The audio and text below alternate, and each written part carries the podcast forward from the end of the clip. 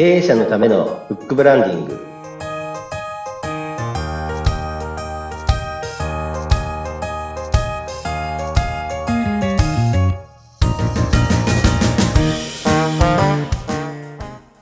こんにちは出版ファーストコンサルタント高林智ですインタビュアーの勝木陽子です。こんにちはこ。んにちははい、えー、高林さん、今日はどんなお話でしょうか？はいそうですあの夏もこう来週も早くもお盆の時期になってきてますので、あのここであのもう一度ですねあのまあ事業主の方とか中小企業の方特に休みがあるわけではないと思うんですけども、はい。あ。のもう一度自分ご自身のビジネスやってるこう目標と、えーね自分の今立ってるうん。位置、うん。現実とのこうギャップがあるようでしたら、そこを見直すのに見直すというか、もう一回考え直すっていうか、もう一回見つめ直すのがいい時期かなと思いまして、はい、はい今回ちょっとお話しさせていただこうかなと思いました。はーい。はいなんか、なかなかそういうのってね、ゆっくり見直す時間ってないんですよね、本当に。そうですね。特にあの、中小企業の経営者の方とか、もう日々追われるのは当然だと思いますけども、やはりちょっと時間を作って、自分を見つめ直していただくっていうのは、やはりこのまとまった時間が取れるタイミングがもうじきありますので、はいうんはい。必要かなと思いますね。はい。はい。なんか、この前、面白いゲームを。そうです。はい。はいあの、たまたまなんですけど、これあの、私の友人に紹介されて、ちょっと参加したですね、えー体験型のこのボードゲームなんですけども、はいあ。の、目標？自分のビジネスをこう進めていく上で、どういうような目標があって、そういう目標をもうクリアするためには、どういう解決策があるかっていうのをですね、うんあ、の、ボードゲームをやりながら、自分で分かっていくっていうですね、はい。非常にうん大きな気づきがありましたね。いろいろと。はい。これなんていうゲームなんですか？これはですね、審議っていう、あの、シンク、考えるシンクとですね、うんあの、技術の技を使ったやつと、あと、い遊び、遊戯の技っていう形で、あの、造語の審議っていうのをですね、あの、開発された方がいらっしゃいまして、そのボードゲームになっております。はい。え、それ、高林さんやられたんですよね？はい。やってきました。どういはい。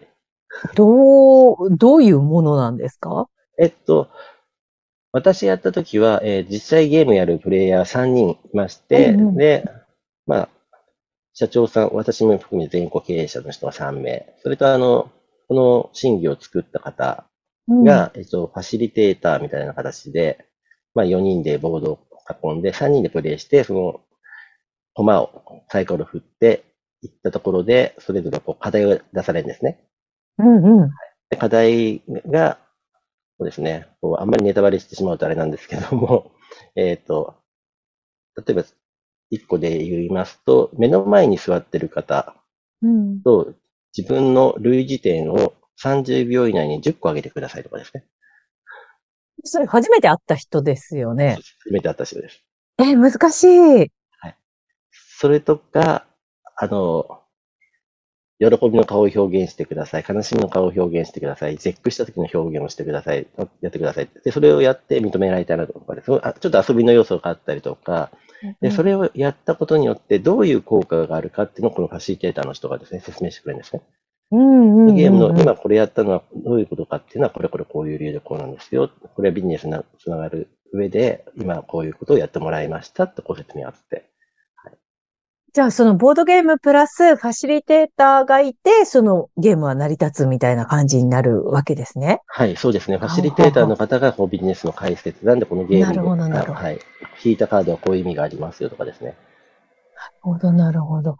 え、それどう、どうやったら勝ちとかそういうのはあるんですか？勝ちはですね、最初に設定した目標があるんですね。自分でこう、うんうん何月収200万とか月収100万になるとか、うん。うん。それの月収に到達するっていうのを、そのゲームが終わるまで、終わるっていう、あの、何回かこう、はい決。まってるんですけども、その回収やるまでに、目標に、その金額に達成した人うん。が、一応、一応完成したと。か勝ちっていうか完成したって言われるんです。完成したって言ったのかな？コンプリートと言ってましたけども、はい。はあ、はあ、はあ、はあ。え、そこで大きな気づきがあった。はい。どういう気づきがあったんですか？要はですね、あの、目標に対して、うん。今自分が立っている位置とギャップって皆さん多分感じてると思うんですけども、うんうんそれに行く方法として、どういう手立てをするのが正しいのかと。うん一足飛びに当然いかないので、うん。ステップバイステップで進むとしても、そのステップ一個踏み出す、踏み出し方が違ってる方向に行ってしまう場合があると。じゃあ正しい方向に行くためにはこっちだだとねっていうのがですね、ゲーム、そのゲームを通しながら、自分のビジネスに置き換えてこう考えていくことができますので、うん。これはこう自分の事象だったら、あこのことを指してたんだなっていうのがですね、うっすらとこうだんだん分かってくる。なので、置かれて、悩みがあればあるほど、自分がこうゲームに対しての、こう、なんですかね、痴漢をすることができる、置き換えることができるっていうですね。なるほどね。さあ、それ、夏休みにね、このゲームがない中で、はい。目標とかそういったものを改めて考え直すって、ちょっと難しいような気もするんですが、はい。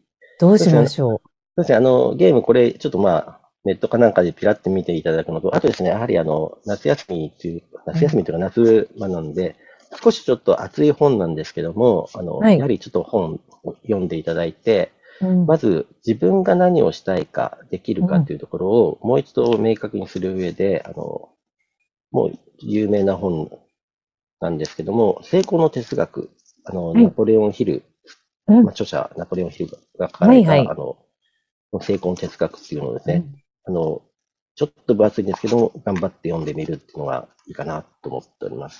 何ページぐらいある本なんですか？はい、これは全部でですね、はい。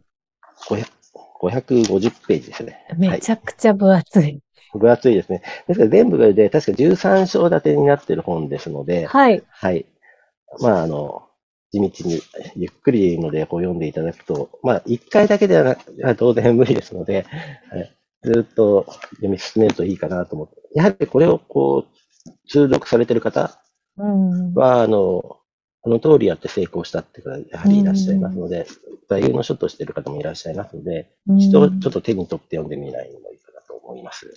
はい。えー高林さん読んでらっしゃいますよね、当然。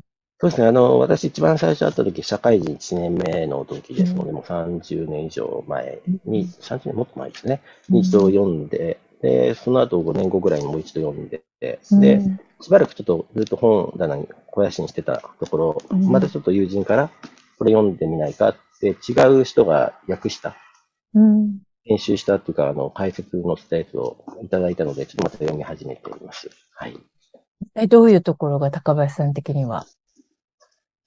あの、原点を、成功する人のこう原原点をこう、今、もう一度知ることができるっていう形ですね。やはりあの、先月の放送のところで、ランチェスター系のところで、うん。山内、うちの私の師匠の山内、うん。彼も5、6回読んでるらしいんですけども、うん。やっぱり、やはり原理原則を正しく学んで、正しく行動するっていうのがうん。非常に大切ですので、これあの、やはり、この間、先ほど言った新規っていうゲームも、やはり原理原則、ビジネスの原理原則っていうところで、こう立ち戻るところありますので、忙しくて目の前の仕事ばっかりやっていますと、やはりちょっと見失ってしまうことがありますので、もう一度本の大切さを、本から学ぶっていうところをですね、ねやっていただいて、ご自身が何のために、なんで、えーこの商売やってて、なんでこの商売を私から商品、サービスを提供を受けるのかっていうのをですね、もう一度考えていただく上で、はい、あの、整理になるかなと思いますので、だね。なんかね、高林さん、目標を考えるとか見直すっていうと、なんとなくこう先のことを見る感じのイメージがあるんですけど、今おっしゃってたのは原理原則じゃないですか。はい、そうですね。で、どういう関係が？あの、原理原則で、現在地を知るっていうことで、目標との、こう、幅が、距離感がすごくあると思うんですね。うんうんうんうん。で、いきなり一足飛びにそこまでいかないとしても、うん例えば5年後にそこに行くために、うん3年後、で1年後、でうん3ヶ月後、明日っていうかで、こう、どんどんどんどんこう遡っていくことによって、まあ、目標って達成することが見えると。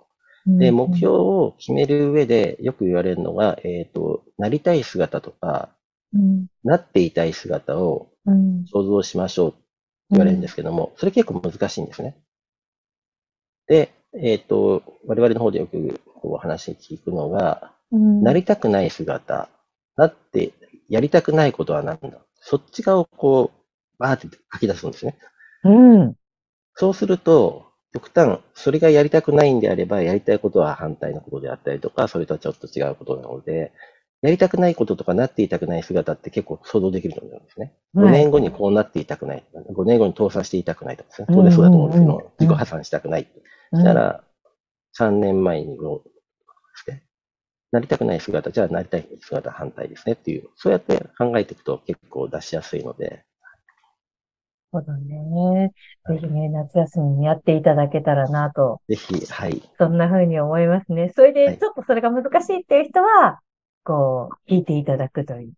そうですね、はい。出版で。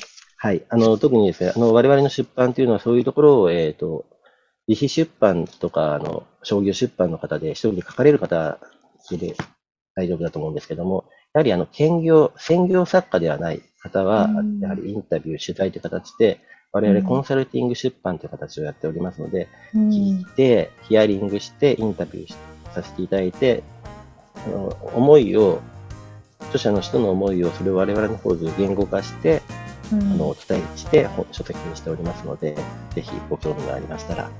はい。経営者のためのブックブランディング、お相手は？